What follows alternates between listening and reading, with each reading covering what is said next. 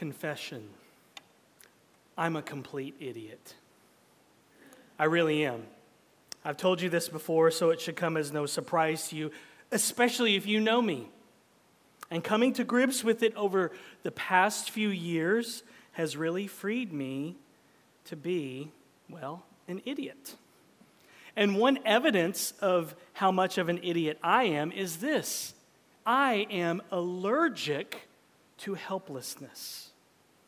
Oh, to be sure, I like to think that I am helpless and that I need God's grace, but it only takes doing a little inventory of the past few days or the past few hours to see that although I like to think that I am helpless, many times I live like I can handle and do life on my own without Jesus' help. There's a word for that idiot. Yes, it's true. In one sense, I really do believe that I am helpless. I really do believe that I need God. Of course, I believe that. But how many times do I let my beliefs and my theology really drive what I do? I really like to think that I'm helpless. I really like to think that I'm desperate for Jesus. But the way I go about my days, many times, I actually prove that my beliefs and my theology have not traveled from my brain down to my heart. And that's why I say that I am a complete idiot, because I am allergic to helplessness sometimes. I've shared this with you before, but it just goes with our passage today in Mark chapter 8, so I need to share it again.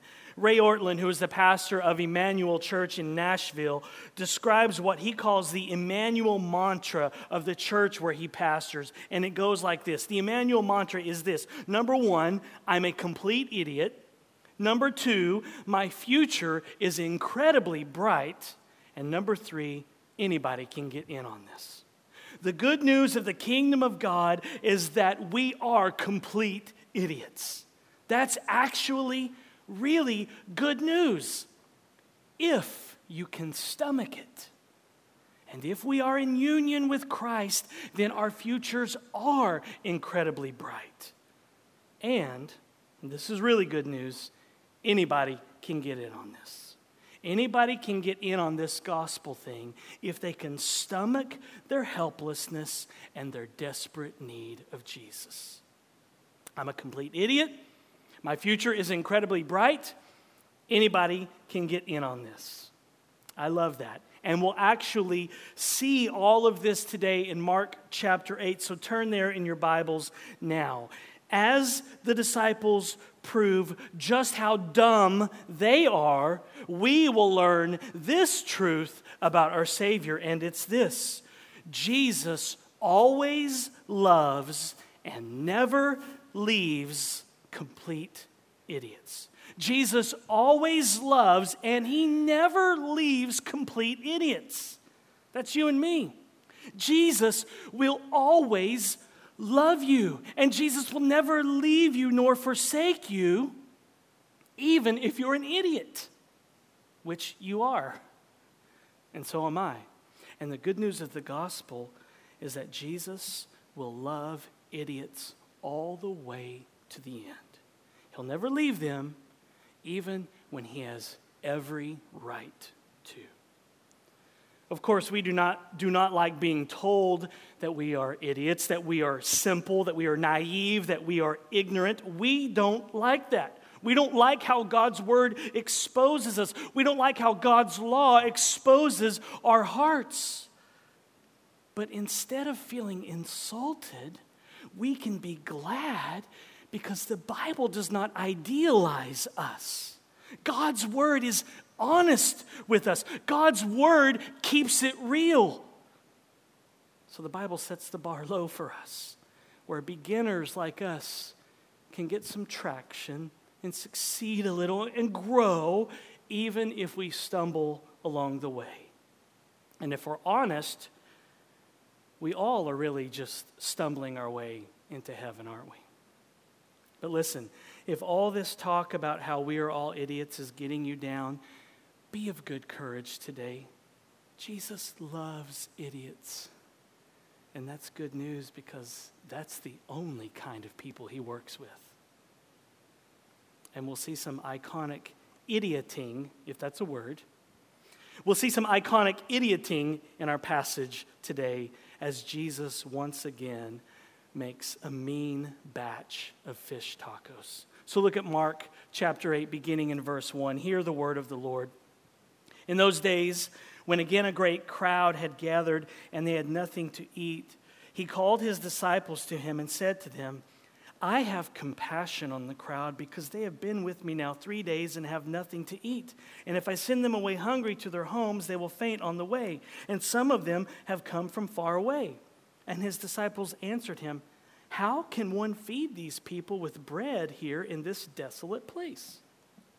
So there's a ginormous crowd gathered once again, but this time they are mostly Gentiles who have gathered to hear Jesus, probably because news about how Jesus healed the deaf man at the end of Mark chapter 7 that has spread around this region. So Mark tells us again that just like what happened with the previous feeding of the 5,000, Jesus has compassion on this crowd.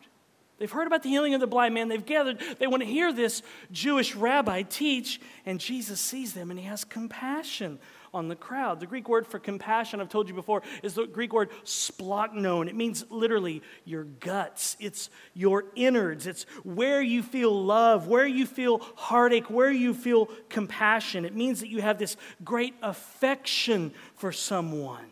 Now, we use the word heart for this in English, but guts is more accurate because when you get your heart broke or you lose a loved one, something terrible happens in your life, you really feel it in your gut, don't you? In your stomach. So Jesus sees this large crowd of people and he has compassion on them. He cares for them and he feels it in his gut. He really feels it.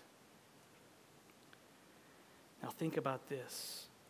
Jesus has compassion on the crowd, knowing full well that he can and will provide for them. Let that sink in. I was really struck by this thought as I was working on this sermon.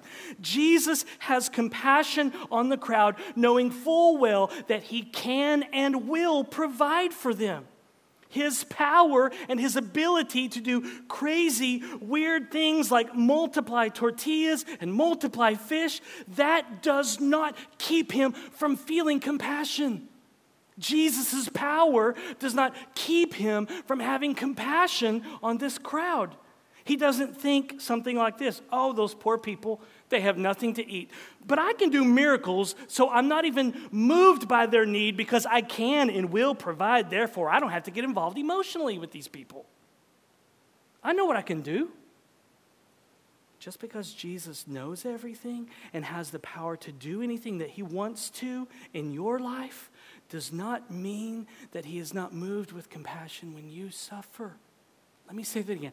Just because Jesus knows everything and has the power to do anything that he wants to do in your life does not mean that he is not moved with compassion when you suffer. He is full of compassion right up to the very second before he intervenes and provides for you. Let that sink in. Jesus knows that He has the power to miraculously intervene in your life, and yet He is still involved emotionally with what you are going through. And think about these people they're just hungry. They're hungry, and Jesus has compassion on them. When my kids are hungry, sometimes I don't have compassion on them. We just ate, there's no compassion. These people are just hungry. And Jesus, with the shepherd's heart, has compassion on them. How much more with what you might be going through right now? If Jesus can have compassion on a crowd that is hungry and just needs food and water, how much more compassion does he have on you as you are going through what you are going through right now? Your struggle, your pain, your heartache, your grief, your sadness. How much more compassion? That's pretty mind blowing. Jesus has all the power in the world, and he could totally distance himself from our troubles, from our sorrows, from our heartaches, knowing he has the power to fix it. I don't have to get involved, I don't have to get my hands dirty. But instead, as the Good Shepherd, he gets involved. He rolls his sleeves up and gets involved. He has compassion on us, knowing full well that He has the power to change the situation in a nanosecond. He can move mountains, and yet He chooses to be moved with compassion when we suffer. He feels it in His gut. That means then that whatever pain and sorrow and trauma that you have experienced or are experiencing right now, Jesus feels it in his gut. Right now, this morning, as your heart is heavy, he feels compassion for you in his gut. He doesn't stay at a distance, he comes close and he feels your pain. He feels your sorrow. He feels your heartbreak in his heart all the while knowing that someday and in some way he has all the power in the world to fix it. That ought to make you pause and worship and give thanks. Maybe we should just do that now. Maybe we should pause in the middle of this sermon and pray and give thanks to Jesus right now. So let's break all the preaching rules and let's do that, shall we? Let's pray. Jesus, thank you that you are so kind and compassionate. Thank you that you do come near to us, that you aren't far away. Help us, we pray. Come in your power and in your time and meet whatever needs each of us have. Amen. Sometimes you just have to stop what you are doing and pray. Sometimes you just have to stop. Whatever it is that you're doing, just stop and say, I got to pray. Sometimes you just have to stop and put the iPhone down, or pull over to the side of the road, or pause the conversation, or pause the sermon and ask Jesus to intervene. And that's exactly what the disciples do here in Mark 8. Jesus tells them that he has compassion on the crowd because they have no food and it's too far to travel back into town to get some Chick fil A. So the disciples ask Jesus, How will it be possible to feed so many people out here in the middle of nowhere? There's no food. There's no little $5 Little Caesar pizza, pizza available to cheaply feed everyone. The disciples asked Jesus, How in the world are they going to feed all these people in this desolate place? And once again, just like Jesus did with the feeding of the 5,000 that we saw in Mark chapter 6, Jesus asks them, How many loaves of bread do you have? Remember the story of the, the feeding of the 5,000 that we saw a few weeks ago in Mark chapter 6? Well, guess what? Remember that? Guess what? The disciples don't. you might remember it. The disciples do not remember this. They can't remember what Jesus did. They're right back in the same situation as they were in then, and they ask Jesus, How are we going to feed all these people? And after Jesus feeds the 4,000 in this passage, guess what? The disciples will forget that too. After Jesus feeds the 4,000 here in Mark chapter 8, the disciples will get into a boat with Jesus and they will freak out because they're hungry and they just have one tortilla to feed 13 grown men. They can't remember that Jesus makes the best fish tacos. Every time the disciples get into a boat with Jesus, they prove that they're idiots. When you read the Gospels, every single time the disciples get into a boat with Jesus, they prove that they are idiots. You would think that they would figure this out. We're getting into a boat again, and gosh, we're to be, we're to prove ourselves to be idiots. I don't want to get in a boat with Jesus. Every time I get in a boat with Jesus, I end up looking like an idiot. That's what happens. Two times the disciples will see with their own eyes, in person, with the front row seat, they will see Jesus multiply fish and bread for two different groups 5,000 and 4,000, and yet they will forget and freak out later in this chapter when they hop in a boat and realize that they only have one tortilla to feed 13 grown men.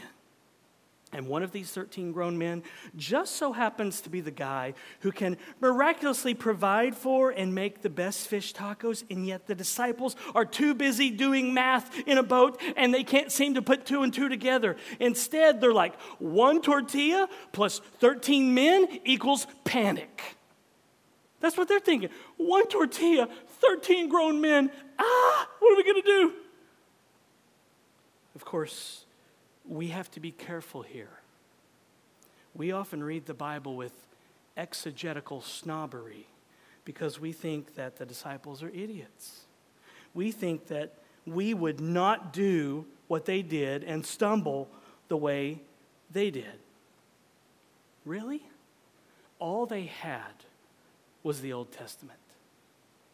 They didn't even have their own copies of the Old Testament. If they wanted to read God's word, they couldn't. They had to go to the temple or to a synagogue and hear it read by someone else. And yet we have the entire Bible, many copies of it, and we have it on our phones, and we can just pull it up, and we can search, and we can highlight. And yet we are just as dumb as they are. Don't break out in a case of exegetical snobbery hives when you read that the disciples forgot that Jesus makes the best fish tacos ever. Get off your high horse when you read how they stumble because we all do the same. We all forget who Jesus is and what Jesus can do. We all can be idiots at times. And that's why his mercies are new every morning. Because we are idiots and we keep stumbling our way to heaven. And we wake up every morning as idiots and we are greeted with new mercies. There's a scene in the NBC comedy The Office where the boss, Michael Scott, has a conversation with one of his salesmen, Dwight Schrute, and it goes like this Michael says to Dwight, What is the most inspiring thing I ever said to you? And Dwight replies, Don't be an idiot. Changed my life.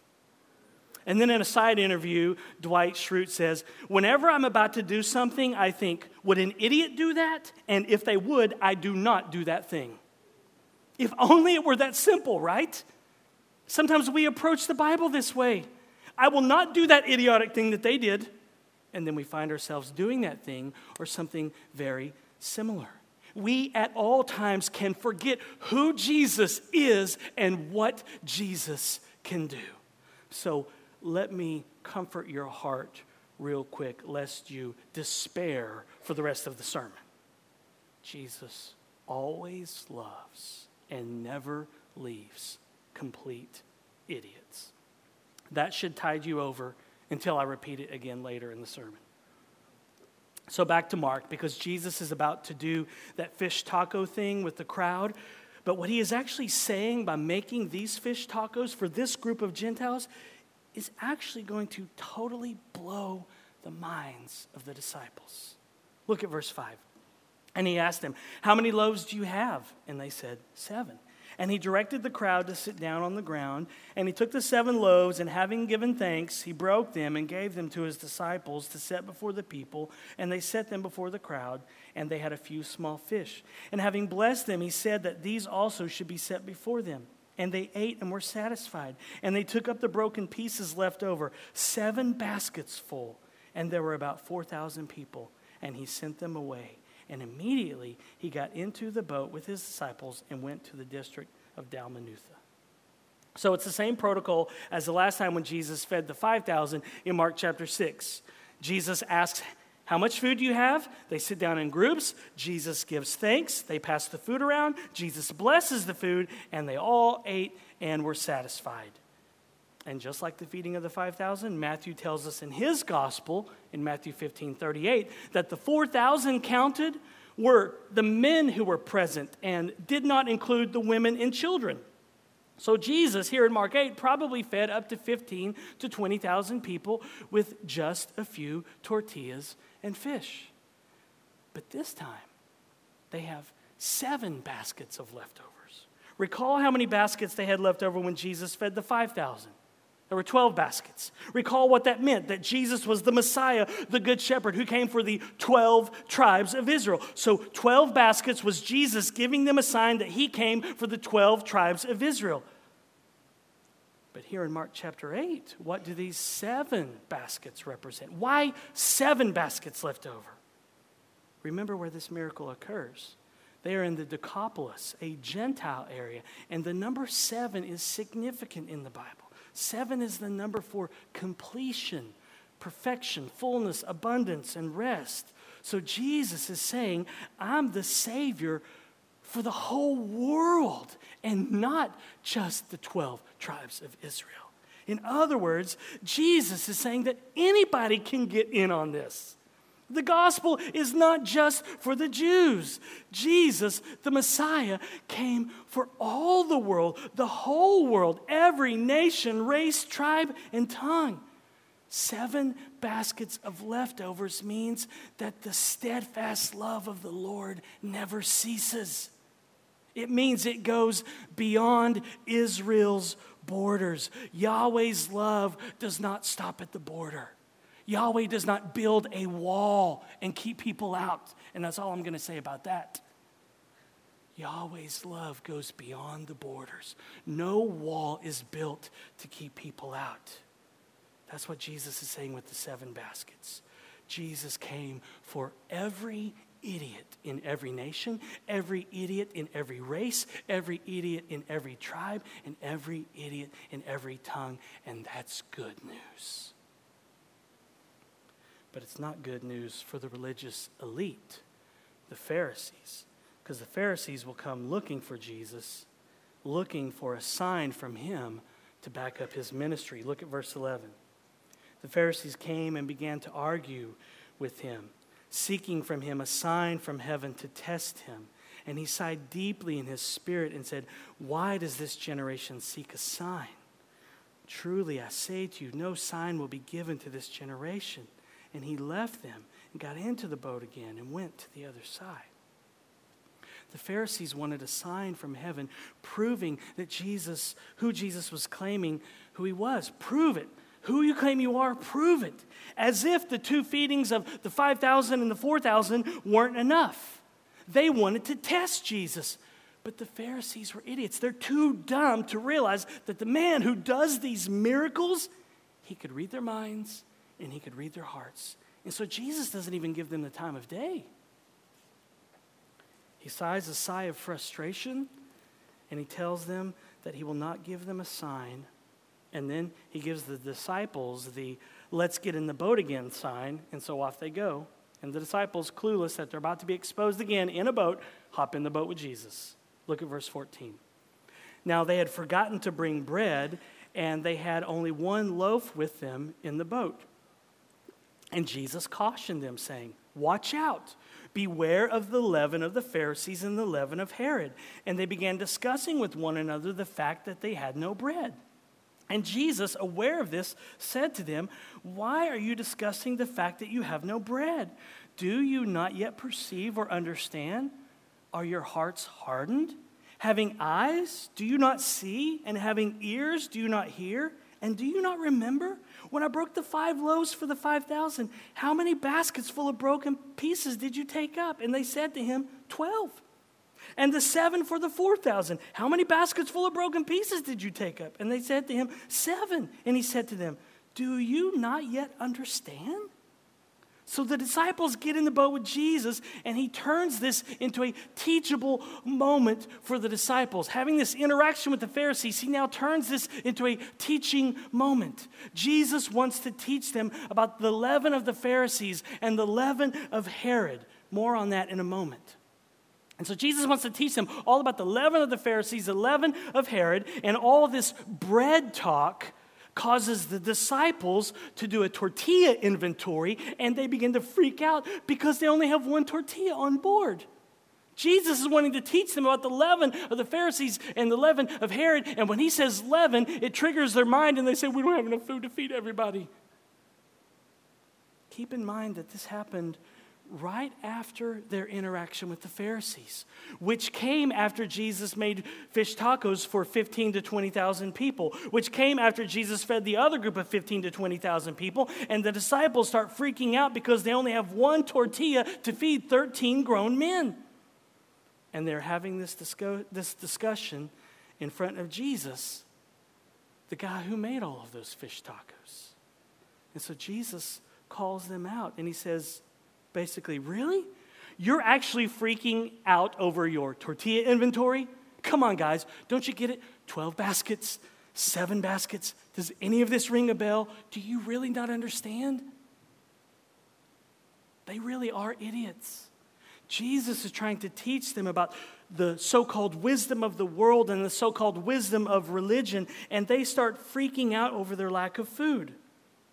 So Jesus can't even finish his lesson about the wisdom of the world and the wisdom of religion because the disciples get sidetracked.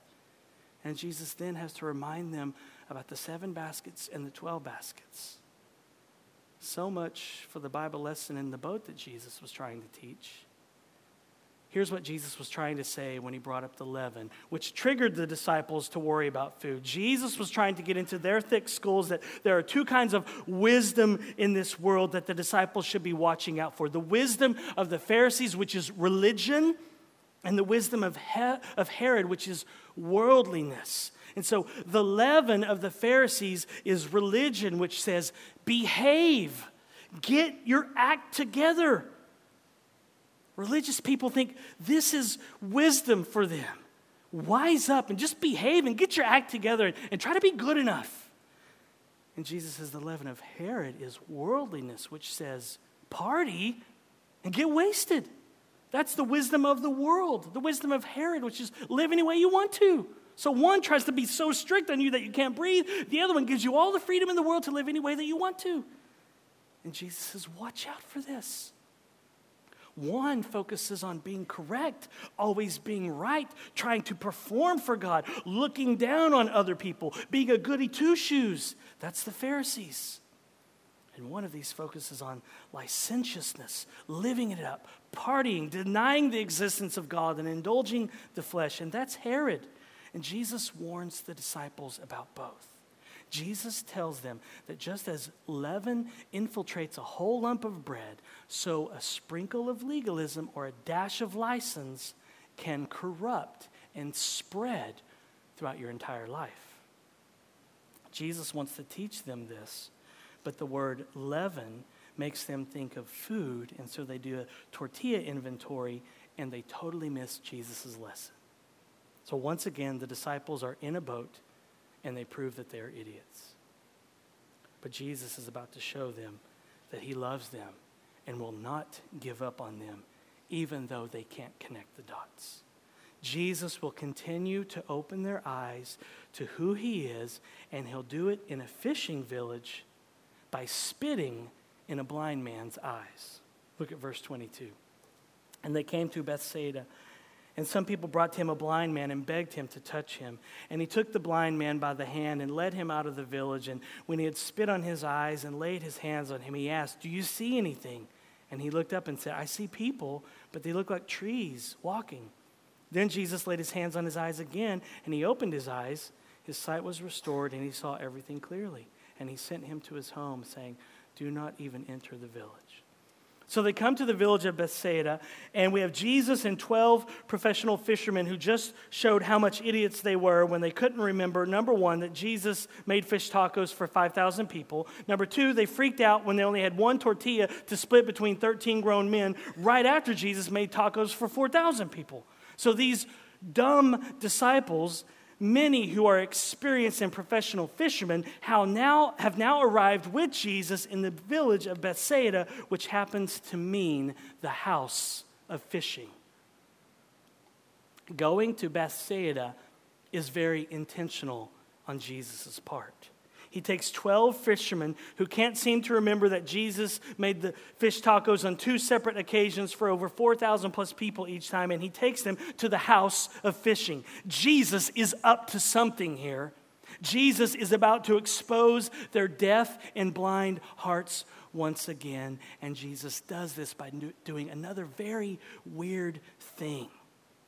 Remember what we saw a few weeks ago? Jesus does really weird things in the Gospels. This time, Jesus is going to spit directly into this blind guy's eyes.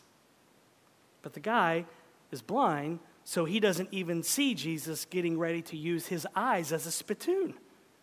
And once he does realize what Jesus has done, he won't mind so much that some rabbi spit in his eyes because now he'll be able to see. So Jesus will spit in the guy's eyes partially healing him, then stop, ask him a question, and then completely heal him. That's weird. Partially heal, ask you a question, finally heal. I wonder why Jesus is doing this weird thing. Is it so that he can start a few hashtags on social media like hashtag weird rabbi stuff or hashtag spit, then question, then heal? No, Jesus does this weird thing for another reason, which we'll find out in a moment. But here's a hint, and perhaps a hashtag that Jesus would have used hashtag good news for complete idiots. So some people brought this man to Jesus and they begged him to heal the blind man. And Jesus once again takes the man away from the crowd because Jesus does not do ministry to be seen by others. Jesus does not do ministry to receive accolades and praise. Jesus is not interested in becoming a celebrity pastor. Jesus isn't fishing for compliments in a fishing village. He's not doing ministry and fishing for compliments in Bethsaida, the house of fishing. Jesus is fame shy. He doesn't live and do ministry for the praise of others. That stuff doesn't stimulate his heart. He doesn't want his ego stroked. So Jesus takes this blind man away and spits in his eyes and then lays his hands on him. And then Jesus asks him a question Do you see anything? And the man says, uh, No, I can't see anything because you just spit in my eyes. No, actually, the man doesn't say that. And he doesn't seem to have a problem with the spit. And he answers Jesus and tells him that he sees people walking around and they look like trees walking around, just like in Lord of the Rings. And then Jesus laid his hands on the man's eyes again. When he opens them, he could clearly see. And then Jesus sent the man home and told him not to go back into the village. Why does Jesus tell the man not to go back to Bethsaida, the house of fishing? Here's one reason why because this miracle was not for everyone. This miracle was for the disciples. Yes, it was for the blind man because Jesus had compassion on him and healed him, yes. But this miracle was also for the disciples, not even for the crowd. Jesus wanted the disciples to see themselves in the blind man. In other words, Jesus was telling them that they were only seeing him halfway which we'll see with the rest of Mark chapter 8 as well next week.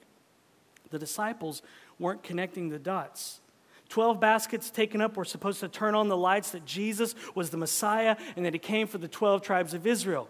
The seven baskets were supposed to turn on the lights that Jesus was the Messiah that came for the entire world. But the disciples weren't connecting the dots. And this blind man was a parable lived out before their eyes for them to see.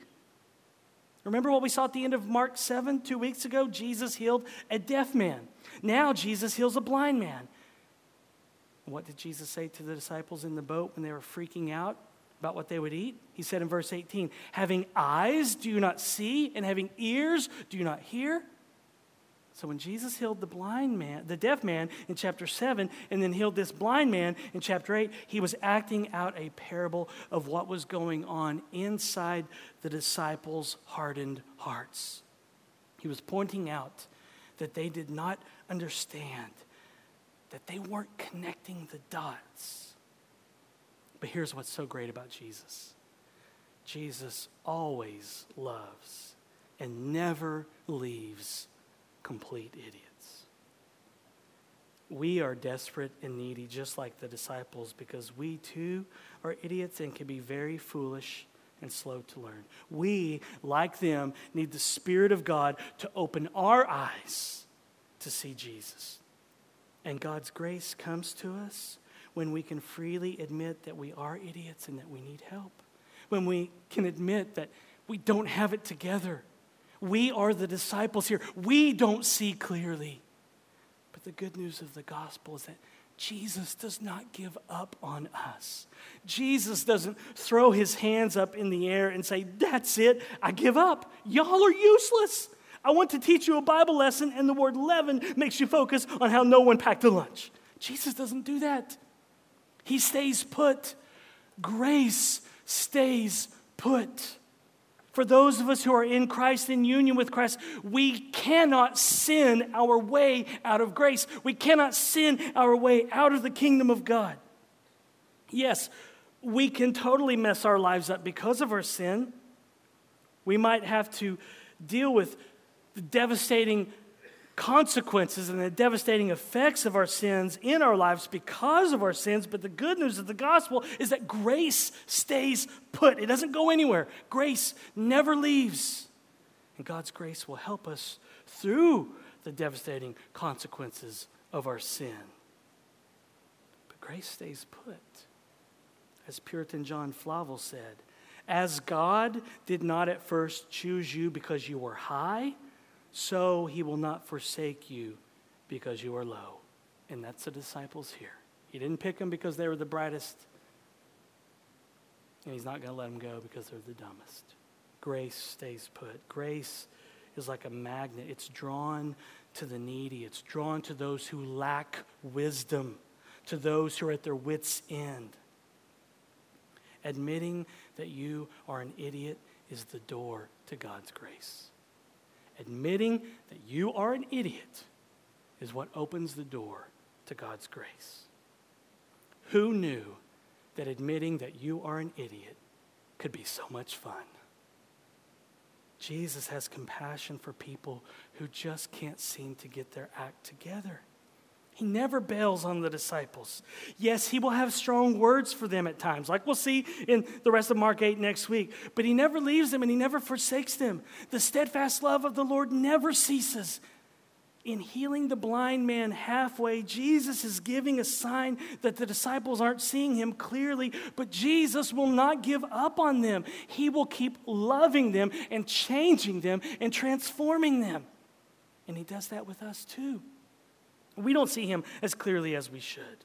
We are a work in progress. We're idiots. But Jesus doesn't give up on us, He doesn't turn His back on us. The steadfast love of the Lord never ceases.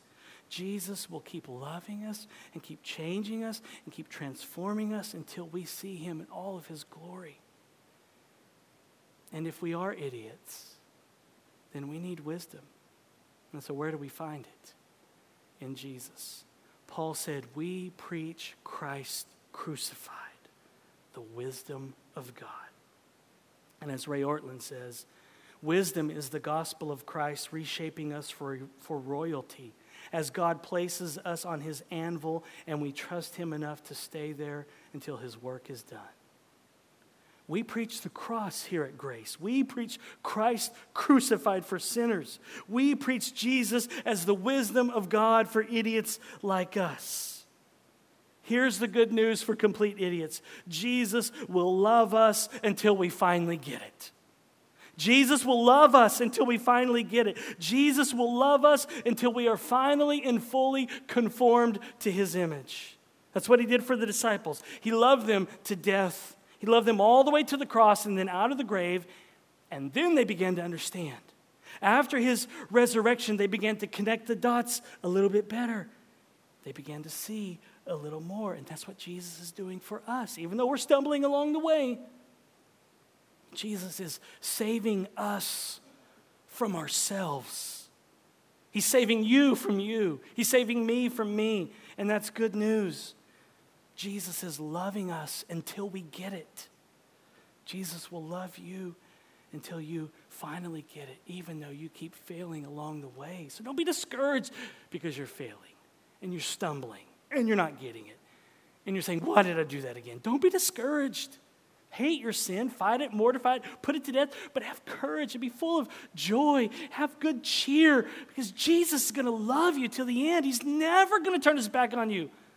No matter how much of an idiot you are in doing the same stupid things over and over again, he's never going to throw his hands up in the air and say, Can't you just get your act together for crying out loud? He never says that. He just keeps loving you, and he will love you until you finally get it. He will love you all the way to the end of your life because you still won't get it when you take your last breath. And he'll love you all the way through eternity because even after 10,000 years, we still won't get it. After 10,000 years, we're just going to be scratching the surface of who Jesus is and his glory, and he'll be loving us every step of the way. The good news of the gospel is that Jesus loved you and me all the way to the cross. And he keeps loving us even though we are slow to learn and stumble our way all through life. So don't be discouraged today, Grace. The wisest man in all the world loves you. He loved you all the way to the cross. And that's why at this church we preach Christ crucified, the wisdom of God. Idiots need wisdom, and Jesus is that wisdom, and he offers himself without restriction to all who come. You can have all of Jesus. Just come.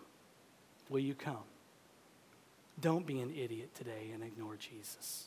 Come and be free. Let's pray. Father, we thank you for your great love, which was shown at the cross, that Christ died for us while we were still sinners. We thank you that your love never ceases. No matter how much we mess up, how much we sin, how much we rebel against you, how stupid we are, all the idiotic things that we do, it doesn't faze you. Your mercies are new every single morning. What hope we have as we go to sleep at night, and what hope we have even right now. Father, would you impress it upon our hearts just how much you love us? In Jesus' name, amen.